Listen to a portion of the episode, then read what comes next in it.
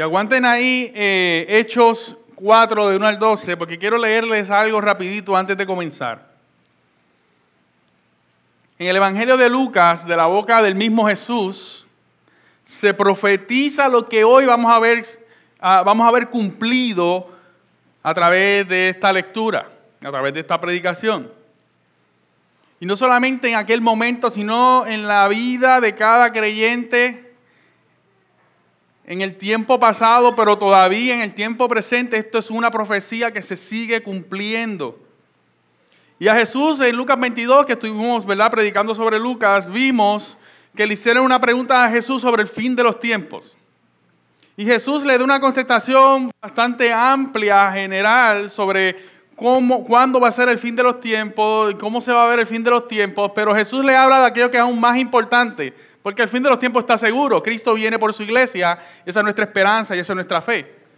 Pero Jesús le quiere advertir antes de que nada, decir, pero antes que todas esas cosas, pero antes de que ocurra todo eso, habrá un tiempo de gran persecución, los arrastrarán a las sinagogas y a las prisiones, y serán sometidos a juicios ante reyes y gobernantes. Todo por ser mis seguidores.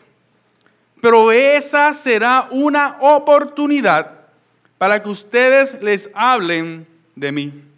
Así que no se preocupen de antemano por cómo contestarán los cargos en, en, su contra, porque yo les daré las palabras apropiadas y tal sabiduría que ninguno de sus adversarios podrá responderles o refutarlos.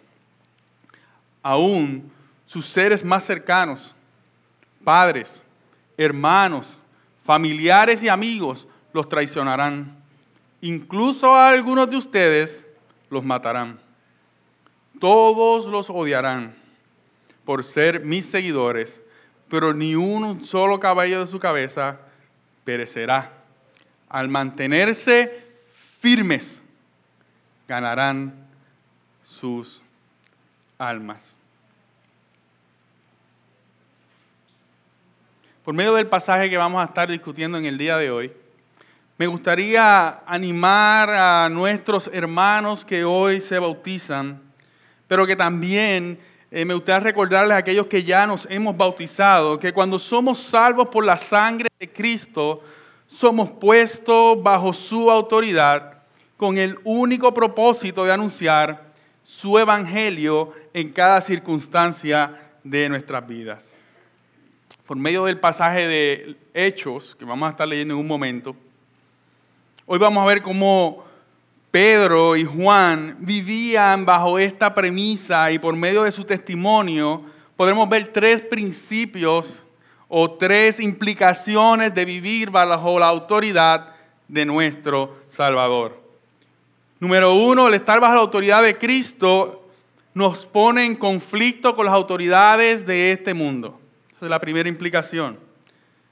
Pero también, número dos, al estar ante la autoridad de nuestro Señor, se nos da poder en el Espíritu Santo. Y número tres, ese poder es para proclamar el nombre de nuestro Señor.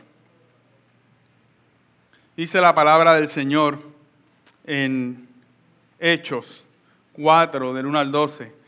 Mientras ellos hablaban al pueblo, se les echaron encima los sacerdotes, el capitán de la guardia del templo y los saduceos, dos, eh, indignados porque enseñaban al pueblo y anunciaban en Jesús la resurrección de los muertos, le echaron mano y los pusieron en la cárcel hasta el día siguiente, pues ya era tarde. Pero muchos de los que eh, habían oído el mensaje creyeron, llegando al número de los hombres como cinco mil. Y sucedió que al día siguiente se reunieron en Jerusalén sus gobernantes, ancianos y escribas.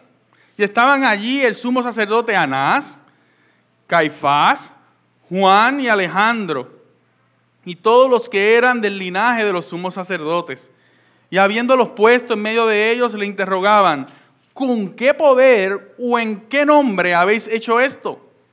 Entonces Pedro, lleno del Espíritu Santo, les dijo, gobernantes y ancianos del pueblo, Si se nos está interrogando hoy por causa del beneficio hecho un hombre enfermo, de qué manera éste ha sido sanado, sabed todos vosotros y todo el pueblo de Israel que en el nombre de Jesucristo, el Nazareno, a quien vosotros crucificasteis y a quien Dios resucitó de entre los muertos, por él este hombre se halla aquí sano delante de vosotros. Este Jesús es la piedra desechada por vosotros los constructores, pero que ha venido a ser la piedra angular, y en ningún otro hay salvación, porque no hay otro nombre bajo el cielo dado a los hombres en el cual podamos ser salvos. Gracias a Dios por tu palabra. Señor, nútrenos, alimentanos, y que al salir de aquí estemos listos a proclamar tu evangelio bajo tu poder y autoridad. En nombre de Jesús. Amén. Así que al estar bajo la autoridad de Cristo, estaremos en conflicto con las autoridades de este mundo. Tenga por seguro que al estar bajo la autoridad de Cristo, estaremos en conflicto con las autoridades de este mundo. ¿Por qué? Desde el nacimiento de Cristo podemos ver cómo el rey Herodes, ante la amenaza del nacimiento del verdadero rey de Israel, esto atenta contra la vida, eh, Herodes atenta contra la vida de Jesús porque Herodes no quiere rendir su autoridad. A través de todos los evangelios vemos a los religiosos tratando de poner en duda la autoridad de Jesús al punto que el evangelio de Marcos eh, al ser recopilado de las enseñanzas del mismo Pedro, se enfocan en demostrar la autoridad de Jesús como Dios. O sea, que dentro del plan de Dios, al hacer los evangelios, Dios inspira a escribir el libro de Marcos, el Evangelio de Marcos, enfocado en demostrar que Cristo, que Jesús es Dios, que en Él hay autoridad. Y desde el principio vemos la proclamación de Cristo y vemos a Cristo haciendo algo que solamente Dios puede hacer, sacando demonios, levantando paralíticos y haciendo milagros para demostrar, ¿verdad? El enfoque de Marcos que él era la autoridad máxima. Y esta lucha en contra de Jesús no culmina entonces con su muerte. Porque esta lucha de autoridad es lo que eh, eh, lleva a los religiosos a llevar a Cristo a la cruz del Calvario, pero no, su, esta lucha con autoridad no terminó allí, sino que Cristo continuó siendo proclamado y demostrado con señales, con prodigios, dando a demostrar, dando testimonio que Jesús en realidad no estaba muerto, sí había muerto, pero ya no estaba muerto porque había resucitado, porque continuaba vivo. Y esto representa una gran amenaza a las autoridades terrenales. Y aquí es donde se encuentran los discípulos, todavía recibiendo esa persecución, esa amenaza, esa lucha, ese conflicto en contra de las autoridades religiosas. Y yo veo a los discípulos en esta situación y vemos una lista, ¿verdad?, de, líderes. Y no sé si alguna vez a usted le tocó, yo, no era tan regulero, pero yo sé que, muchos de ustedes, eh, como Andrés, era un poquito más regulero y le gustaba ¿verdad? buscar problemas. Pero yo no sé si alguna vez usted le tocó decirle a un amigo, oye, vamos, vamos para allá porque aquel está hablando mal de mí, y yo dije, no me puedo dejar dado, vamos para allá, vamos a, vamos a pelear. Ah, pues está bien, vamos, los más machos, los más bravos, tú sabes, vamos para allá. Pero cuando llegabas, empezabas a hablarle al hombre, ¿qué tú estás hablando de mí? ¿Qué tú estás hablando de mí? Se, se levantaban cinco detrás y tú con un pelagato aquí al lado. Y tú dices, ¿qué he hecho? ¿En qué me he metido? Yo sé que muchos de ustedes cogieron muchas pelas con ese tipo de actitud. no, solamente, no estoy hablando solamente de varones, porque yo conozco muchas damas, gracias al Señor que hoy son damas, que tal vez vivían de esa manera. En esta escena tenemos a Juan y a Pedro, no por buscar problemas, porque ellos no fueron a donde los sacerdotes a decir, vente, vamos a dar una pela a estos sacerdotes que mataron a nuestro Señor, sino por mandato, por obediencia a Cristo, no de buscar peleas, sino de proclamar la verdad. Únicamente proclamar la verdad de salvación, la verdad del Evangelio. Por esta razón han sido arrestados y los están interrogando por más de 80 personas. Dos discípulos, más de 80 personas. Estaban los que eran los sumos sacerdotes, o vimos en, la, eh, en el juicio que le hicieron a Jesús, como eh, Anás era el sumo sacerdote hace 20 años, pero siempre se mantuvo detrás del trono.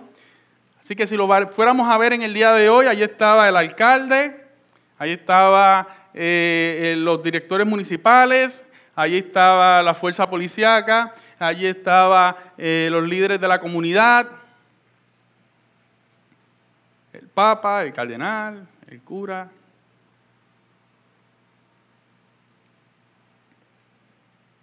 Y dos hombres. Tratando ellos estaban tratando de utilizar la intimidación por los números, con los gritos, con las maldiciones, buscando desinflar la confianza de estos discípulos, buscando callar sus voces, desacreditar su mensaje. En el versículo 7 podemos ver entonces la pregunta que ellos les hacen. ¿Con qué poder o en qué nombre habéis hecho esto? Porque aquí estamos todos los líderes, aquí estamos toda la autoridad, aquellos que representamos a, Dios, y ninguno de nosotros le hemos dado permiso de hacer lo que ustedes están haciendo. ¿En, ¿Con qué poder o en qué nombre hacen estas cosas? Aquí estaban todos estos hombres que se creían la autoridad del pueblo, sin darse cuenta que ellos no representaban a Dios. Estos eran hombres que pensaban que estaban trabajando para Dios, que estaban eh, protegiendo a Dios, pero el día del juicio final dirían, Dios, míranos aquí, tanto que hicimos tantas cosas para ti, te servimos a ti, guiamos al pueblo, pero Dios les va a decir, apártense de mí, pues no los conozco. ¿Se imaginan este Juan y a Pedro la tensión que ellos tenían encima ante estos hombres? La amenaza, la presión que se debería generar en un enfrentamiento como este, yo, mis rodillas estuviesen como espagueti, se los digo. Este tipo de conflicto no ha cesado hoy día. Aquellos que proclaman ser seguidores y discípulos de Cristo continúan en conflicto con las autoridades de este mundo. En esta agenda globalista a la que nos enfrentamos hoy, cada vez más es evidente que las autoridades de este mundo continúan siendo manejadas por el pecado y por el príncipe de las tinieblas. Por lo tanto, está en una guerra constante, diaria, minuto a minuto, segundo a segundo, intencionada en contra de Dios y todo lo que representa a Dios. Sus hijos y su iglesia. Ya el pecado se ha normalizado. Para que de esta manera la gente no sienta culpa y satisfagan sus deseos satisfagan su carne porque cada cual es su propia autoridad y puede decidir y hacer lo que quieran. ¿No es lo que vende el mundo hoy día? ¿Acaso no nos sentimos tentados de vivir de esa manera? Abortar está bien porque cada mujer es la autoridad de su propio cuerpo, dicen. Fornicar está bien, pues cada persona es su autoridad y puede decidir con cuántas personas estar, dicen. Puedes desear a una persona del mismo sexo, pues, ¿quién puede decirme a quién amar? Dicen, yo amo a quien quiero.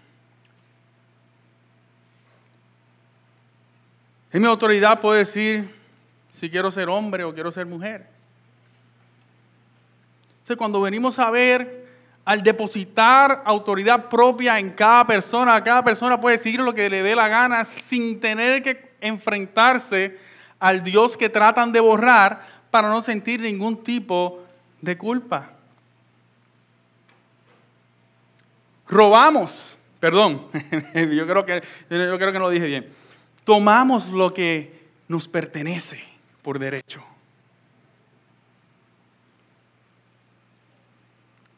Ya que otros lo hacen, debe estar bien. Entonces cuando un discípulo de Jesús le dice a un jefe, jefe, ya no puedo hacer esto porque eso está mal, ven como una amenaza. Pues atenta contra la autoridad y el sistema que este mundo ha creado para sí mismo, para satisfacer sus deseos, para satisfacer su pecado y, comienza entonces la persecución. Cuando un verdadero discípulo del Señor señala el pecado, lo pintan y lo acusan de fanático y se levantan masas en contra de ellos porque amenazan con sus placeres. Ese es el verdadero problema. El problema no es ni con nosotros, es que le estamos tumbando, le estamos cortando los pies al sistema en el cual ellos sienten placer. Cuando un verdadero hijo de Dios proclama la verdad del arrepentimiento y la fe, lo señalan como intolerantes.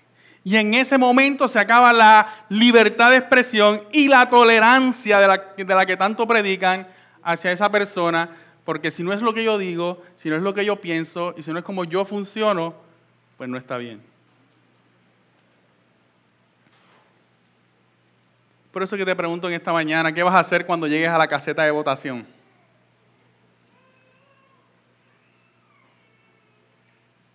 ¿Seguirás confiando en las autoridades de este mundo? ¿En aquellos que rigen su vida por su propia autoridad y lo que piensan que es mejor? ¿Estás evaluando lo que Dios piensa de esas posturas y lo que Dios piensa de esas agendas? Es nuestra responsabilidad. ¿Qué vas a hacer cuando llegues a tu trabajo y tengas que decirle a tu jefe, jefe, eso no está bien, es que yo, no puedo hacer eso. Cuando quieran obligarte a hacer negocios o operar como empleado según las autoridades de este mundo. Tal vez en ese momento no sean 80 o 100 personas intimidándote a tu alrededor, pero va a ser tu trabajo el que va a estar en juego. Va a ser el cheque de fin de mes el que va a estar en juego. Van a ser las amistades va a ser las relaciones familiares, tu libertad física, tu vida. ¿Qué vas a hacer cuando quieran imponerte el pecado como normativa de vida? ¿La santidad y la autoridad de Cristo, de Cristo valdrá más que estas cosas para ti? Es en ese momento que se pondrá a prueba tu fe si en realidad vives bajo la autoridad de Cristo o no.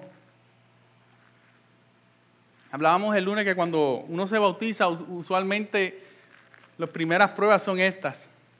Porque uno conoce al Señor, uno está afirmando su vida al Señor, uno empieza a ver las verdades y, y lo primero que somos confrontados es con nuestro pecado y la manera en que funcionamos allá afuera. Aquellos que se bautizan pueden estar por seguro que esta semana, tan pronto como esta tarde, tan pronto como mañana, su fe va a ser probada.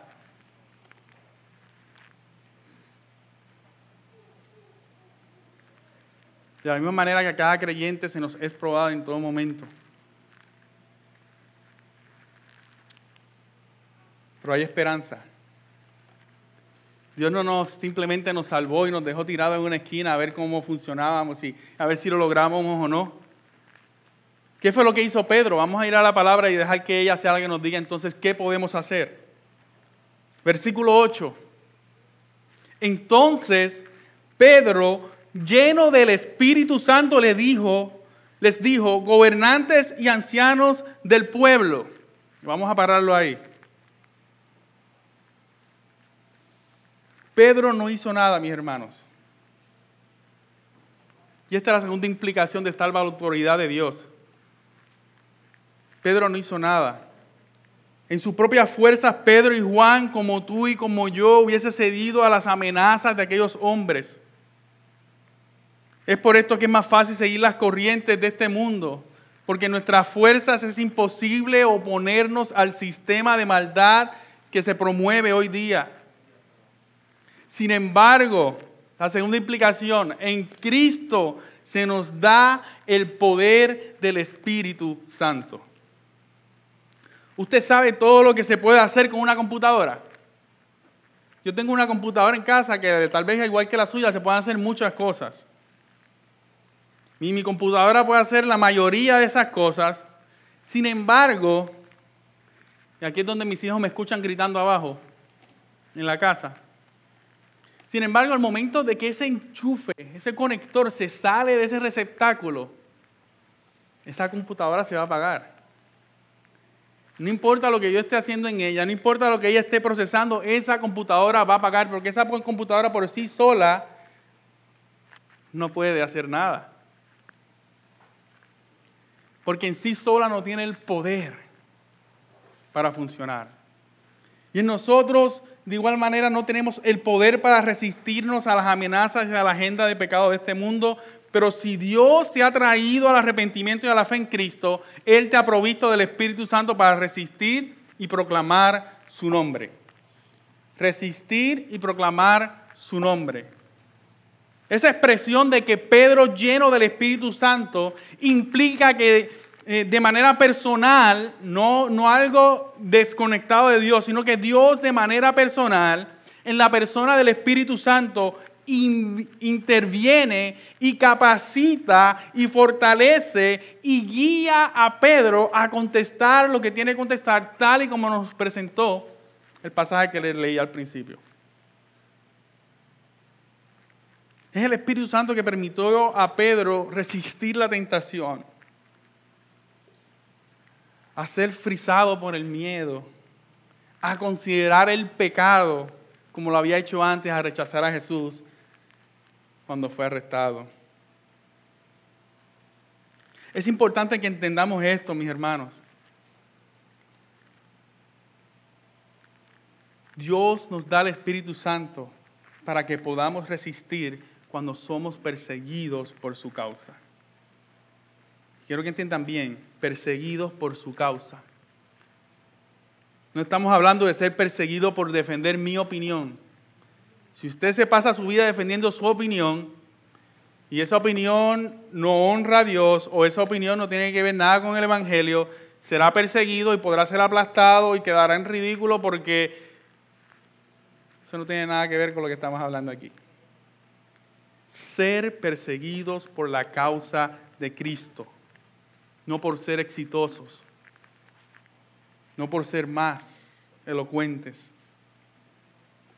no estamos hablando de ser perseguido por, por, ninguna otra cosa, sino por la causa de Cristo. Es ser perseguido por defender y proclamar la verdad, que el mundo está muerto en sus delitos y pecados y que solo Dios por medio de su Hijo perdona y da vida a los que se arrepienten y viven bajo su autoridad.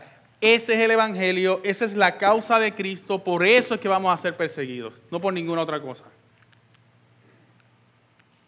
Tú puedes ser perseguido por, tu, por, miles de cosas más. Pero si, no está, si, si por lo que estás perseguido no está basado en el Evangelio, deberíamos evaluar nuestro corazón. Porque puede que como los sacerdotes y los escribas estemos creyendo que estamos con Cristo, le decimos Señor, Señor, pero en realidad lo que estamos defendiendo es nuestra propia causa, nuestra propia eh, eh, autoridad. Puede que esté defendiendo principios el reino, puede que esté defendiendo cosas que salen en la Biblia, pero lo estoy haciendo por mi orgullo y por mi vanidad y por mi eh, creerme más. Y Dios no va a honrar su promesa en eso.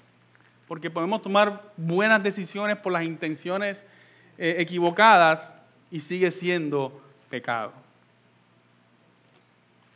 Porque muchos predican en el nombre de Jesús para su propio beneficio son perseguidos muchas veces, son señalados muchas veces, pero Dios no tiene cuidado de ellos porque no le pertenecen.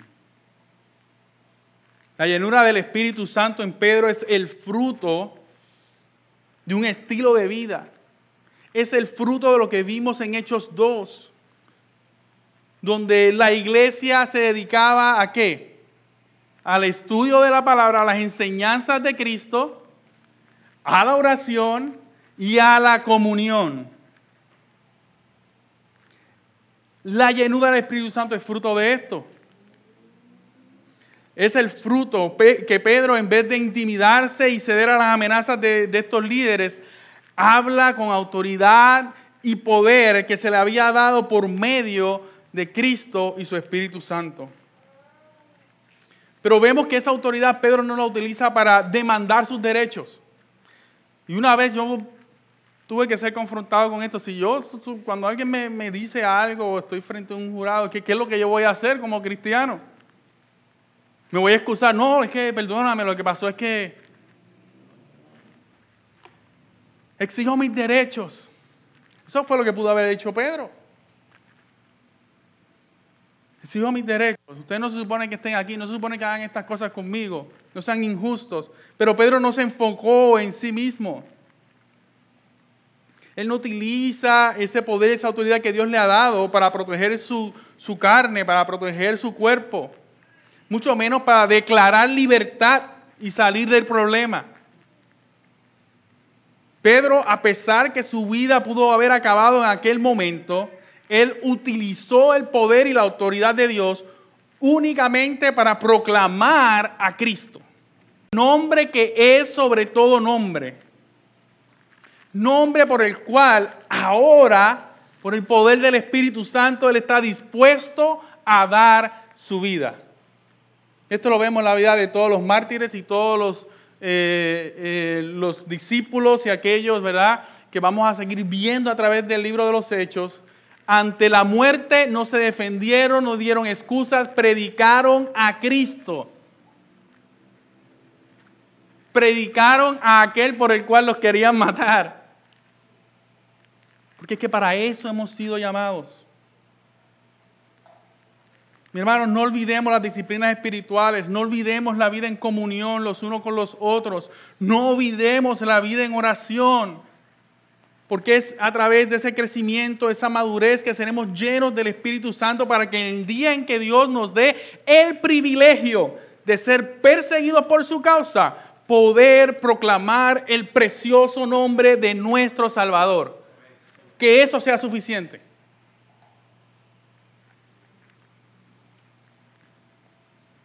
Pero eso únicamente es posible por medio de la llenura del Espíritu Santo,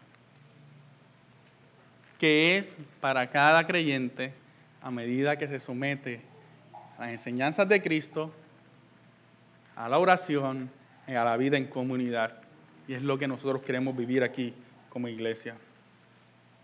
Así que ya vimos dos de las implicaciones. Vivir bajo la autoridad de Cristo, eh, de vivir bajo la autoridad de Cristo. Número uno, estar en conflicto con el mundo. Número dos, se nos da el poder del Espíritu Santo. Y por último, que ya hemos ido diciendo, ese poder es para proclamar el nombre de Jesús.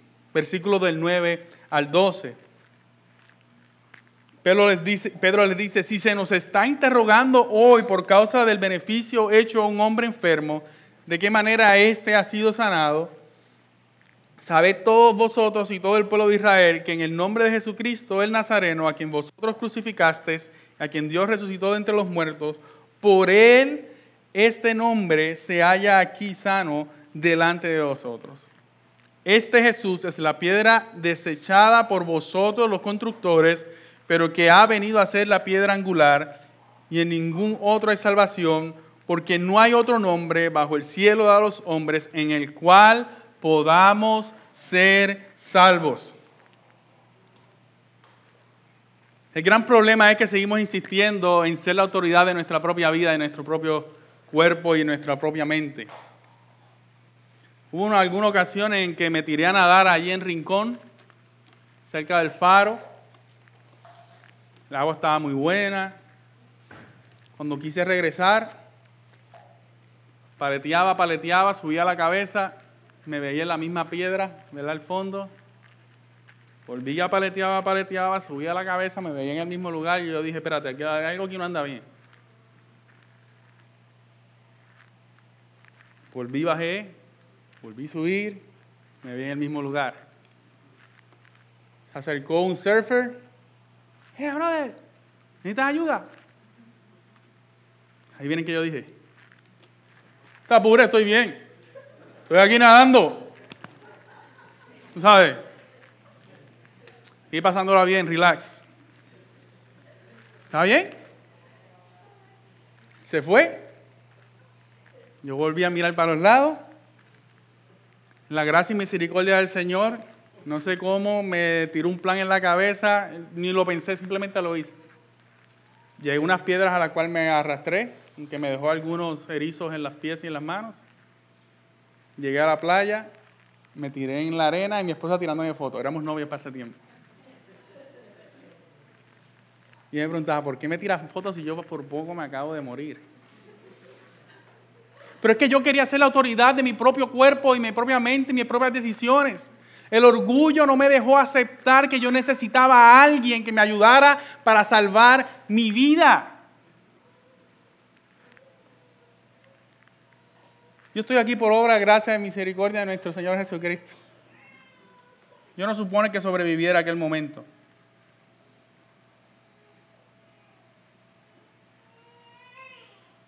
Sin embargo, esta no es la manera en que Pedro está contestando.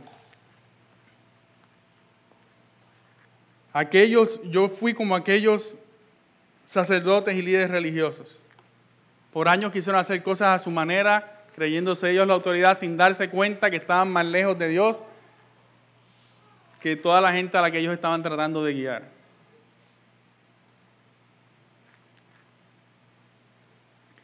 Y cuando Pedro le dice a los discípulos, que le dice a los religiosos, y les habla de la piedra angular, de la roca en la que únicamente podemos ser salvos, esto fue lo que Pedro le contestó, porque hay que verlo en el contexto de los judíos y, Pedro en unos segunditos ahí le predicó, bueno, es lo que escribe Lucas, ¿verdad? Lucas no lo escribió todo, pero lo resume en esa expresión, pero fue una predicación desde Génesis hasta Jesús. Por años Dios ha revelado su poder. De cierta manera esto es lo que Pedro les va diciendo, ¿ok? Eh, por años Dios le había revelado su poder y su autoridad pero su creación continuamente se ha revelado en contra de Dios como autoridad, al punto que ustedes estuvieron dispuestos a matarlo sin darse cuenta de quién él realmente era. Paréntesis. Para describir un poco más esto, la mención de la piedra angular es una referencia al Salmo 118, 22, pero también el hecho de usar la palabra piedra, la mayoría de los comentaristas dicen que usar la palabra que se usó para piedra eh, también era una referencia a Isaías 8:14 para que se vea la imagen de la piedra angular, pero también de la piedra como esa roca de salvación segura en la que nosotros nos podemos refugiar. Porque la piedra es símbolo de refugio y seguridad y la piedra angular es la autoridad sobre lo que todo es construido. Así que al Pedro confrontarlo, dice, um, desde el comienzo de la creación, Dios creó, eh, quiso crear, ¿verdad? Creó un reino, mejor dicho, para sí, donde puso la humanidad. Allí en el Edén, en la creación, Dios lo que hizo fue que construyó un reino para sí, donde puso la, la humanidad, representada por Adán y Eva. Ese reino fue el Edén. Fue hecho y era sostenido por la palabra, por Cristo, por su autoridad y por su poder. Sin embargo, tal y como Dios había previsto, Adán y Eva se rebelaron a la autoridad de Dios, queriendo, ellos tener el control sobre su propia vida. Así que Adán se quedó callado y Eva se hizo de sí aquello que Dios dijo que no era para ellos. Y lo proveyó para sí misma y lo proveyó para su esposo. Desde entonces la humanidad queda destituida de la presencia de Dios. Sin embargo, Dios continuó su plan de redención al punto que promete entonces, ¿verdad? revela su, eh, su plan por medio de la profecía y promete una simiente que es Cristo, quien con su autoridad y poder será la piedra angular en la que Dios construirá su reino, en el cual todo el que se refugia en esa roca estaría seguro. Sin embargo, largo camino faltaba para que llegara ese momento. Caín ante Dios niega las advertencias de Dios y ¿qué hace? Mata a su hermano Abel. Porque él podía decidir por sí mismo lo que podía hacer. Esto crea que por medio de Caín se crezca una generación perversa, una generación malvada, la cual comienza a mezclarse con la generación eh, de los otros hijos de Adán que habían creído en Dios, que, que tenían temor del Señor. Así que al el pecado continuar queriendo corromper y tomar autoridad sobre el mundo, Dios continúa su plan y por medio de un diluvio en su gracia una vez más, Dios apunta a su Hijo y provee un arca para que todo el que se refugiara en esa arca estuviera seguro en medio del juicio de Dios mientras la tierra era destruida. Sin embargo, cada persona fue responsable de su decisión. Solamente Noé y su familia entró al arca. El resto de esa generación eh, negando la autoridad de Dios, negando lo que Dios había profetizado, negando la predicación de Noé día y noche,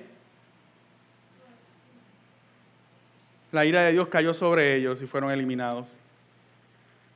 Pero no se queda ahí.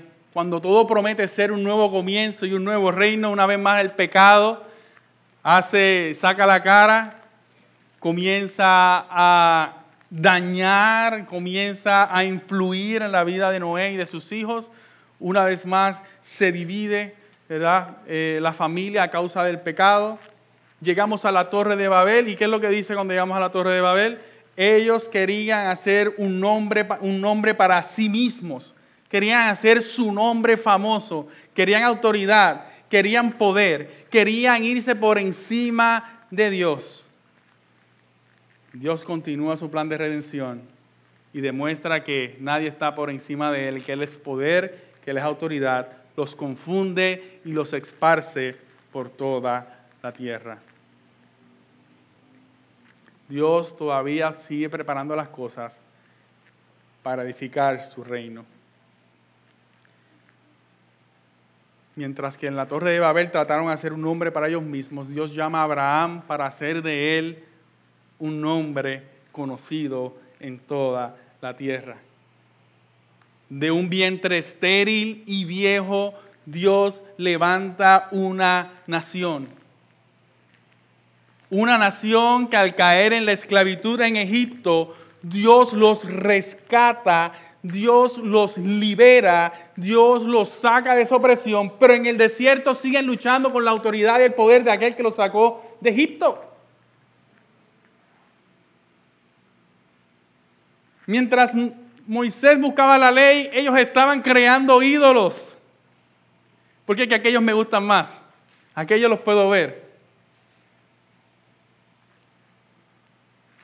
Y constantemente en el desierto el pueblo se está rebelando contra la autoridad de Dios. Y Dios vuelve y los trae, ellos vuelven y se rebelan. Y Dios vuelve y los trae, ellos vuelven y se rebelan. Pero el plan de Dios no se ha detenido. Dios asigna jueces para guiar su pueblo, pero aún en esos jueces podemos ver que el pueblo sigue endureciendo su corazón. Muchos de estos jueces también cayeron en desgracia porque al verse con poder y autoridad como Sansón, él creía que se mandaba porque era fuerte y cayó en desgracia por no querer ser, vivir sometidos a la vida de Dios. Estamos hablando de toda una historia, hermano, pero esto puede ser la historia de cada uno de nosotros constantemente, peleando con esa autoridad.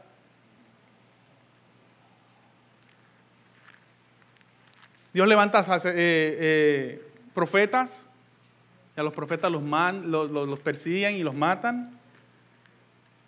Dios levanta un rey, oh David, grandioso rey. Pero el pecado, una vez más, tienta a David, porque él es autoridad, puede hacer lo que quiera, y cae en pecado, cae en desgracia. Hubo perdón, Dios ejerció su gracia con David, pero una vez más vemos la lucha de autoridad. Vemos a Salomón que en su sabiduría, leímos Eclesiastés esta mañana, en su sabiduría pensó que él tenía todo entendido. ya yo sé lo que voy a hacer. Pero al final se dio cuenta que todo es vanidad de vanidades. Si todo lo que se hace en esta tierra no es bajo la autoridad de Cristo y para proclamar su gloria. Cuando llegó el momento determinado, Dios mismo en persona se hizo hombre y se presentó a su pueblo como la roca y piedra angular sobre el cual de una vez y por todas construiría su reino. No, estamos hablando de otro profeta más. No estamos hablando de otro maestro más, de otro juez más. Estamos hablando de Dios en persona. Y mientras Pedro les, hace esta narración, ya sea por la imagen de la piedra angular o ya sea porque realmente los llevó desde el Génesis hasta, hasta los evangelios, que no existían en algún momento, pero está dando su testimonio porque él fue testigo ocular. Pedro les está diciendo, de la misma manera que sus antepasados negaron la autoridad de Dios, ustedes continúan haciéndolo. Ustedes se creen que son los que mandan acá. Que ustedes tienen la autoridad y el poder de decir qué se hace y no se hace.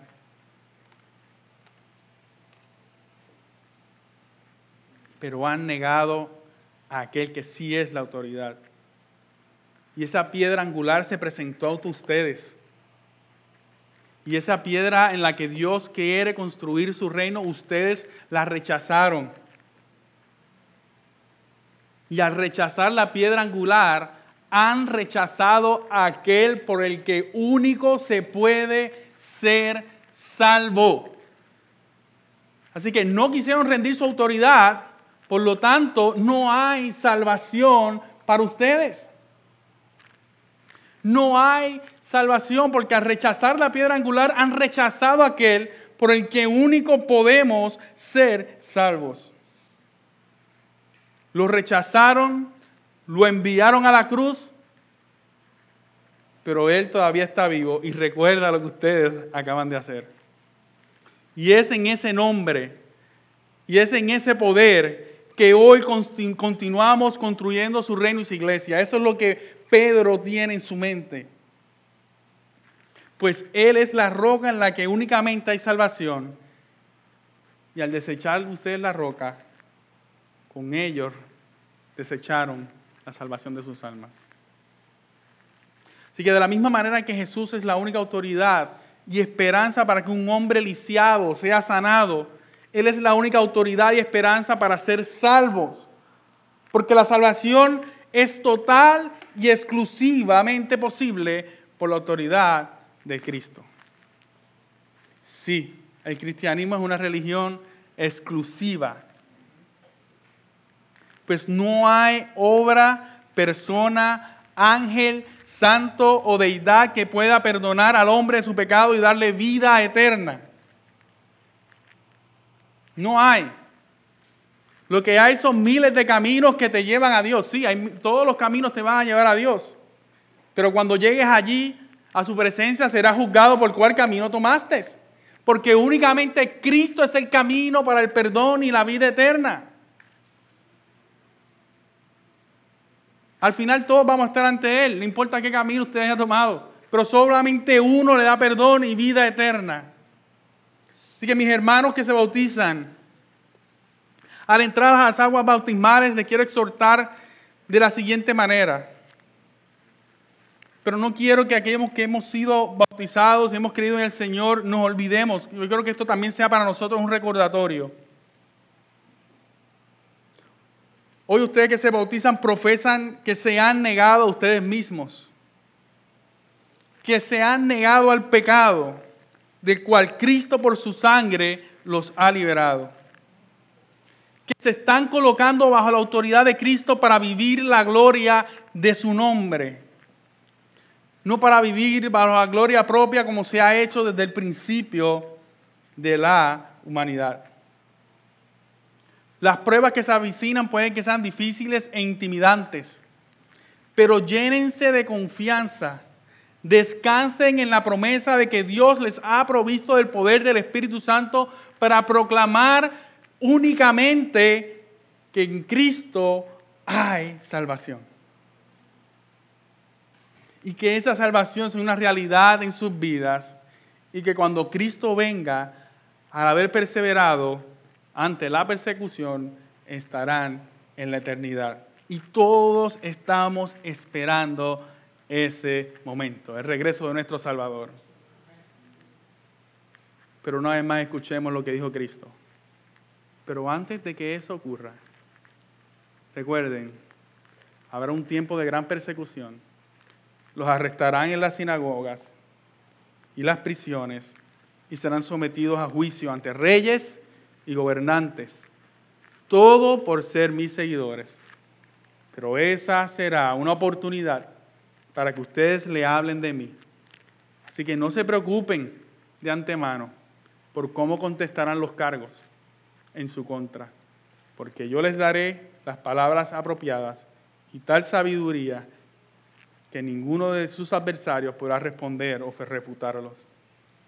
Aún sus seres queridos más cercanos, padres, hermanos, familiares y amigos los traicionarán. Incluso algunos de ustedes los matarán. Todos los odiarán por ser mis seguidores, pero ni un solo cabello de su cabeza perecerá. Al mantenerse firmes, ganarán su alma.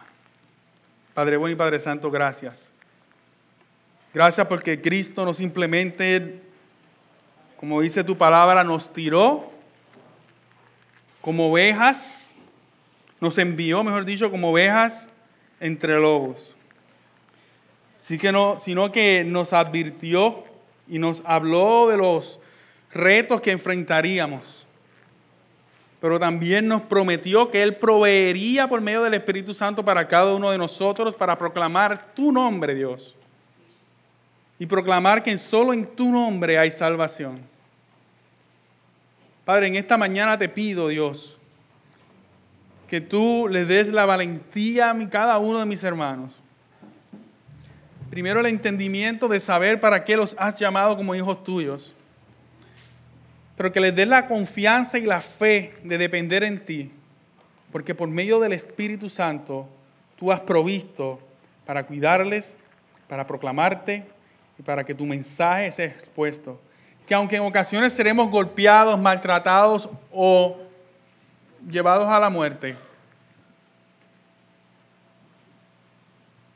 ningún cabello ni nada de nosotros será tocado, porque tal vez aún al enfrentar la muerte, estaremos en tu presencia en cuerpos glorificados. Gracias Señor por la oportunidad que nos das de participar en tu sufrimiento. Porque eso nos recuerda que también seremos partícipes del reino junto a nuestro Señor Jesucristo. Parece alguien en este lugar que continúa viviendo bajo su propia autoridad si hay alguien que ha llegado hoy buscando respuesta porque tal vez está cansado de intentar y tomar decisiones y caer en lo mismo, que en esta mañana pueda entender y creer que solamente en Cristo hay salvación y únicamente bajo su autoridad hay propósito, hay gozo y hay una razón para vivir. Gracias, Padre, en el nombre de Jesús. Amén y amén.